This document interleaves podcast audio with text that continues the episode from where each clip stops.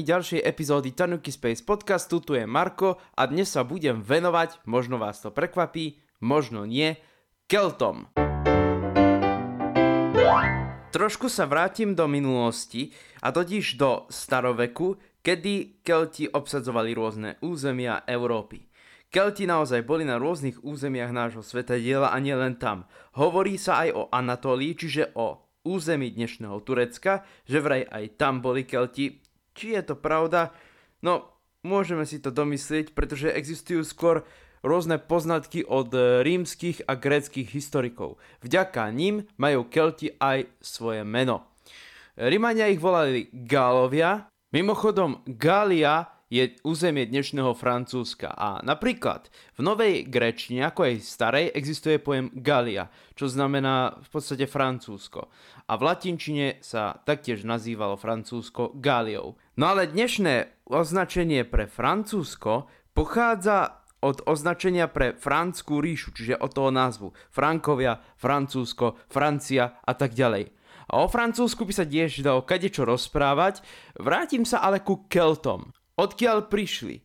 O tom by sa tiež dalo polemizovať, niektorí spomínajú územie Malej Ázie, čiže Turecka, niektorí oblasť Rakúska, Nemecka, Švajčiarska, podľa halštatskej kultúry. A niektorí hovoria, že napríklad migrovali z britských ostrovov, niektorí dokonca polemizovali o Atlantíde, čiže opäť e, sme pri Platónovi a tak ďalej. No ale to je skôr také filozofovanie a nikto nevie, odkiaľ Kelti ako takí prišli. Vieme, že bojovali s Rimanmi, vieme o tom, kde sa používajú dnešné keltské jazyky, aj o tých starých si niečo povieme. A je to vlastne veľmi zaujímavé, pretože keltské jazyky, aj keď sa používajú na rôznych územiach Európy, tak dnes sa používajú na území Británie, teda britských ostrovov a Írska. A potom tu máme Francúzsko, konkrétne Bretonsko. No ale rôzne keltské vplyvy nájdeme aj v portugalčine a v niektorých španielských jazykoch, ako sú astúrčina a galicíčina. No, v galicíčine nájdeme aj portugalské vplyvy, ale to je už e, téma portugalčiny ako takej, ale áno, tam nájdeme nejaké keltské vplyvy a nie len tam. Postupne sa k tým rôznym kultúrnym vplyvom dostanem. Prejdem teraz na keltskú mytológiu, tá je tiež veľmi zaujímavá a taktiež sa rozdeľuje. Použijem občas aj trošku moje vlastné termíny. Nedá sa nič robiť. Poznáme dve skupiny, teda dnes hlavne, dve skupiny keltských mýtov.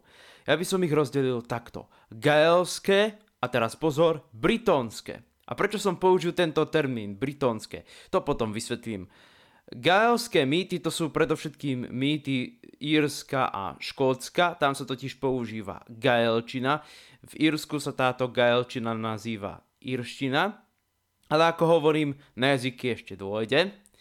Ďalej, máme tu potom tú britónsku mytológiu a tu som nazval tak preto, pretože sa táto mytológia vyskytuje na území britských ostrovoch a samozrejme francúzského Bretónska. Preto som túto mytológiu takto nazval. Ale toto nie je iba mytologické rozdelenie. Čiže írska mytológia, tam sú napríklad takí hrdinovia a bohovia ako napríklad boh Luk, potom máme tu e, Kukulina, e, Skatach a rôznych iných bohov.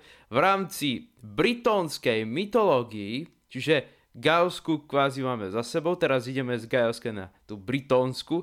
Takto je samozrejme král Artuš, Merlin, Gawain, Gaheris, Agravain a rôzni rytieri okrúhleho stolu, čiže toto je e, tá mytológia. No tieto mýty boli zaznamenané práve tými ľuďmi, ktorí sa snažili rôzne keltské národy pokresťančiť. Čiže tieto mytológie zaznamenávali rôzni misionári v rámci kresťanského sveta. No, dnes Kelti vyznávajú kresťanstvo, ale určite ako aj my, tak aj oni si nejaké tie slávnosti zvyknú dodržiavať. No a mimochodom, keď ste počuli termín druid, tak vedzte, že sú to keltskí kňazi, e, šamani, čarodejníci. Čiže tí, čo slúžia keltským bohom, Čiže to má naozaj ten keltský pôvod toho slova, ako sa hovorí, ale predovšetkým ide o tú gaelskú mytológiu. A teraz prejdem na hudbu konečne, čiže keltská hudba. To bolo to prvé, čo sa mi asociovalo s keltskou kultúrou ako takou.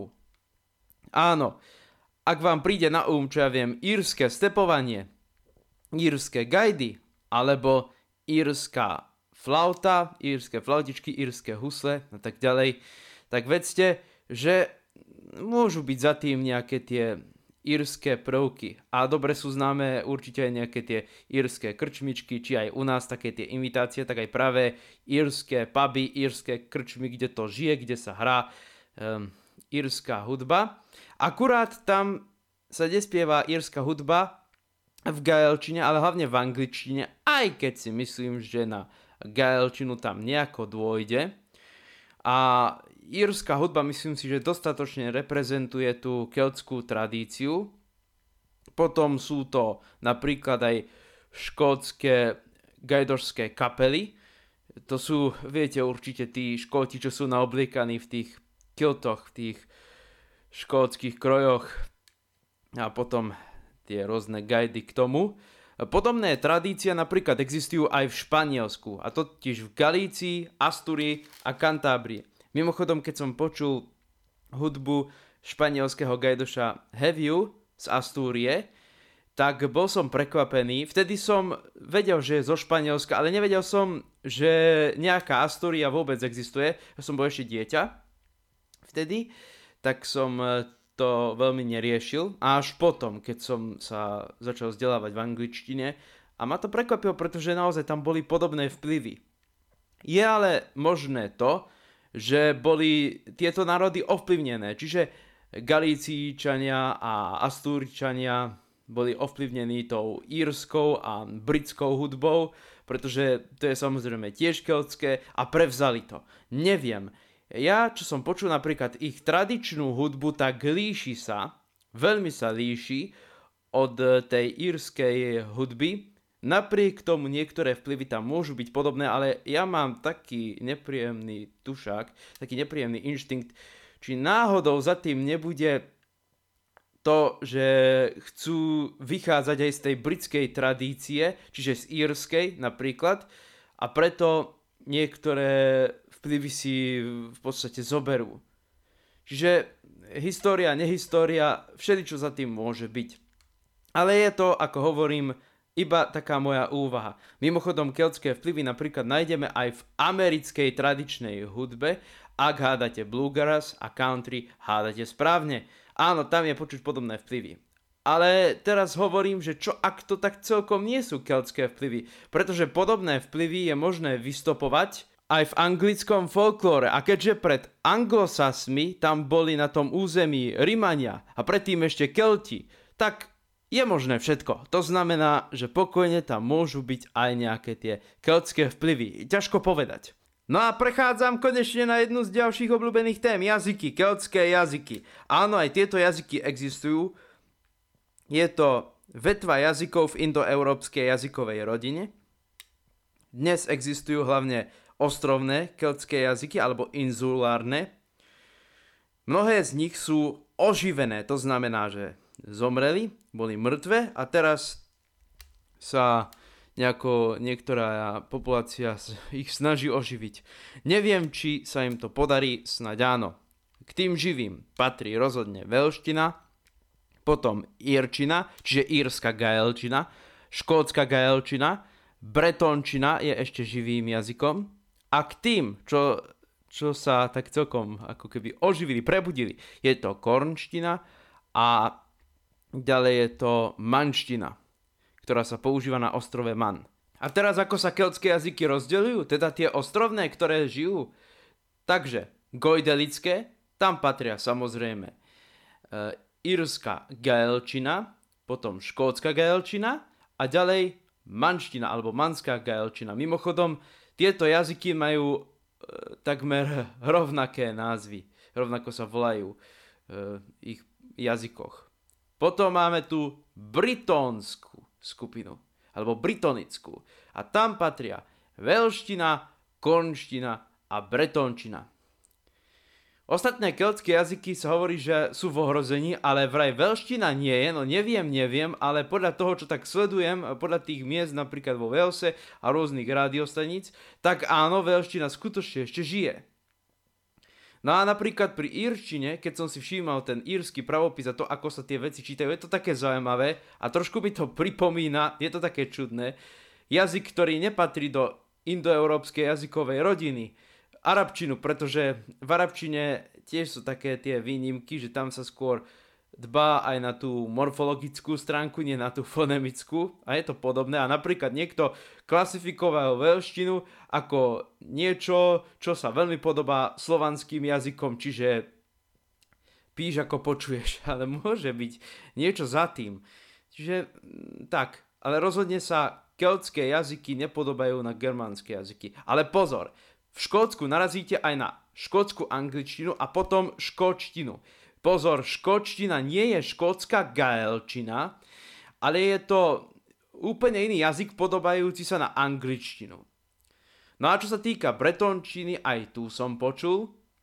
Samozrejme, takmer všetky keltské jazyky som počul, ktoré sa mi podarilo nájsť zvukovej stránke. Tak bretončina sa, ako som spomínal, používa v tej oblasti západného Francúzska, čiže v Bretonsku. Samozrejme, keltské jazyky sú aj pod e, vplyvom e, tých tradičných jazykov, čo sa tam používajú na tých územiach. To znamená, napríklad v Írsku sa používa angličtina, takže určite írska gaelčina má aj nejaké tie prvky, e, teda fonemické prvky z angličtiny napríklad bretončina, tak tam je počuť, že Francúzi dosť tento jazyk ovplyvnili. No ale podľa môjho názoru sú tieto jazyky veľmi zaujímavé, ako aj keltské mýty a legendy, tak aj tie jazyky, lebo sú svojím spôsobom výnimočné.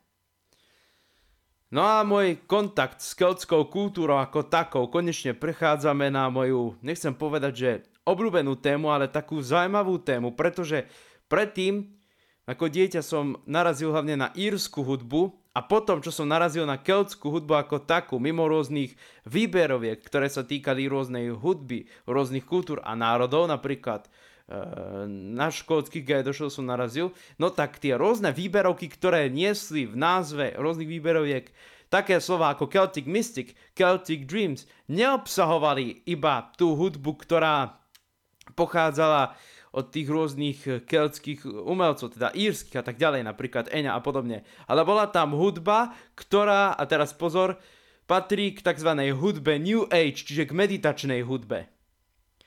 No a určite viete si predstaviť, ako to znelo, tak potom som bol tou keltskou hudbou znechutený. A preto, pretože tá keltská hudba bola reprezentovaná zle.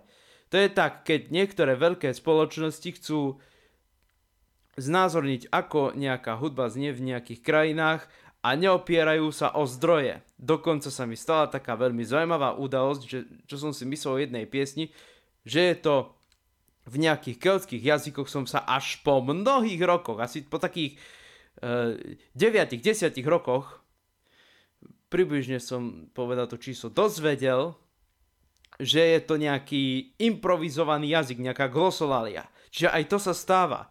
No a potom nie ste znechutení. No a čo vlastne prispelo k tomu môjmu návratu ku zájmu ku keltskej hudbe? No bolo to veľmi zaujímavé, pretože jedna moja kamarátka sa zaujímala o keltskú hudbu a dokonca vedela aj spievať rôzne keltské piesne, aj zahrať ich a ona ma doslova k tomu inšpirovala, nepriamo. A tak som si našiel cestu ku keltskej hudbe a veľmi ma to inšpirovalo a potom som si povedal, no začnem opäť skúmať, ako znie keltská hudba. Samozrejme, vtedy som už počúval rôzne rádia z rôznych krajín, takže nič mi nemohlo zabrániť a tak som objavoval opäť hudbu z Írska, hudbu z Galície, hudbu z Astúrie, hudbu napríklad zo Škótska a z rôznych iných krajín, alebo hudbu e, rôznych umelcov, ktorí sa narodili inde, ale majú napríklad keltský pôvod, keltské korene. Dobrým príkladom je napríklad Lorina McKennet. No a čo sa týka napríklad Eni, tak Eňa má typické írske meno, ani ho vysloviť neviem. A ona, ona robí viac menej hudbu New Age, ale spieva aj v, e, spieva aj v tej írskej gaelčine, takže je možné, že robí aj pravú írsku hudbu, ale pravá írska hudba, ako hovorím, nemusí byť len v keltských jazykoch a to platí aj pre iné e, keltské hudobné oblasti. Napríklad v Bretonsku tam určite je aj nejaká keltská hudba vo francúzštine. Neverím, že nie. No a čo sa týka bretonskej hudby, tak Alan Stivell patrí samozrejme medzi také moje, neviem, ak sa povedať, že top hviezdy, ale populárne hviezdy populárnych umelcov v rámci keltskej hudby. Ale hlavne ma zaujímala írska hudba a občas som samozrejme počúval nejakú hudbu z Walesu alebo e, zo Škótska, ale podľa môjho názoru tá írska hudba je veľmi zaujímavá. No a pri škótskej hudbe je zaujímavá tá ich zvláštna angličtina, teda myslím na škótštinu, aj na ich angličtinu, hoci je tam, ako spomínam, predtým rozdiel a poriadny. Aj írska angličtina je veľmi zaujímavá, ale nevidí sa mi byť taká tvrdá ako škótska. Alebo treba zase aj myslieť na to, že škótština a škótska angličtina sú ako keby dva rozdielne jazyky, aj keď majú ten kvázi anglický základ, ale predsa len sú rozdielne. No a potom som napríklad prišiel aj na to, že v bluegrass a v country sa vyskytujú keltské vplyvy, takže pohode som to toleroval a dal sa to čakať, keďže mnohí, čo prišli do Ameriky, neboli len Angličania, ale určite tam boli aj nejakí tí Íri alebo Škóti. Čiže dalo sa to čakať a potom také ďalšie kontakty s keltskou hudbou, tak to boli samozrejme takí interpreti ako napríklad Evia zo Španielska, alebo Hevia. On je vlastne Asturíčan, ale Španielsko je v Astúrii. Ďalej Jose Manuel Budiňu, on je Galicíčan, pevne verím, že som jeho meno prečítal správne a vyslovil. Niektorí hovoria Jose Manuel Budino. Ale Galicíčina je trošku iná ako španielčina a on bol tiež taký, čo, čo ma inšpiroval k tej keltskej hudbe, ale to ešte bolo za detských čas. To ešte bolo pre tou kvázi obnovou tým mojim oživením, asi takým ako keď niekto chce oživiť kornštinu. No a aj také veci sú, treba to zobrať. A mimochodom, keď som tu spomínal veľštinu, tak napríklad Tolkien pri tvorbe elfských jazykov nebol inšpirovaný iba finštinou, ale aj keltskými jazykmi, teda veľštinou. No a potom sa hovorí rôzne tie vtipy o keltoch a tak ďalej. A e, napríklad o škótoch e, sú také typické vtipy, ale ja si myslím, že ich šíria hlavne Angličania. No ale to je len taký môj osobitný pohľad na celú vec. Jedným z dôvodov, prečo máme radi keltskú hudbu, teda mnohí Slováci majú radi írsku hudbu, je to len taká filozofická myšlienka, je tá, že Kelti boli, ako som spomínal, aj na našom území, a nie len na našom území, aj na území Česka a rôznych krajín. A moja kamarátka napríklad pochádzala e, z oblasti Bavorska. A tam tiež boli Kelti. Čiže môže byť za tým niečo viac? Môže byť za tým nejaká mystika alebo niečo také? Ťažko povedať. No a ešte existovali dokonca aj staré keltské jazyky, ako napríklad galatčina, galčina, keltiberčina a mnohé iné jazyky, ale hovorím, e, nič o nich nevieme, existujú iba nejaké kultúrne príbuznosti v rámci tých jazykov, takže je to také trošku kontraverzné, ale boli tu, takže Kelti tu naozaj na našom území boli a existujú rôzne podobnosti. Samozrejme, tým, že nevidím, tak ich neviem porovnať a tým, že som nebol v Írsku alebo v Škótsku a v týchto oblastiach tiež to neviem porovnať. Napriek tomu keltská hudba si myslím, že každého chytí za srdce, čo sa zaujíma o tieto veci. Či je to keltská hudba hraná napríklad na harfe, na flaute. Existuje aj keltská harfa, pozor, nie je to ako tá orchestrálna harfa, tá je menšia. No a potom samozrejme tie husle, gajdy, iné gajdy majú škóti, iné gajdy majú íry napríklad. No a ja som sa rozhodol, že teraz vám predstavím hudobný nástroj, čo sa nazýva írska píšťalka. Je to šestdierková píšťala, nazýva sa aj tin whistle alebo penny whistle. Používa sa samozrejme v írskej tradičnej hudbe. Low whistle je o čosi väčšia a tu nemám a znie samozrejme hlbšie. No a teraz sa vám pokúsim niečo na írskej píšťalke zahrať, takže dávajte pozor.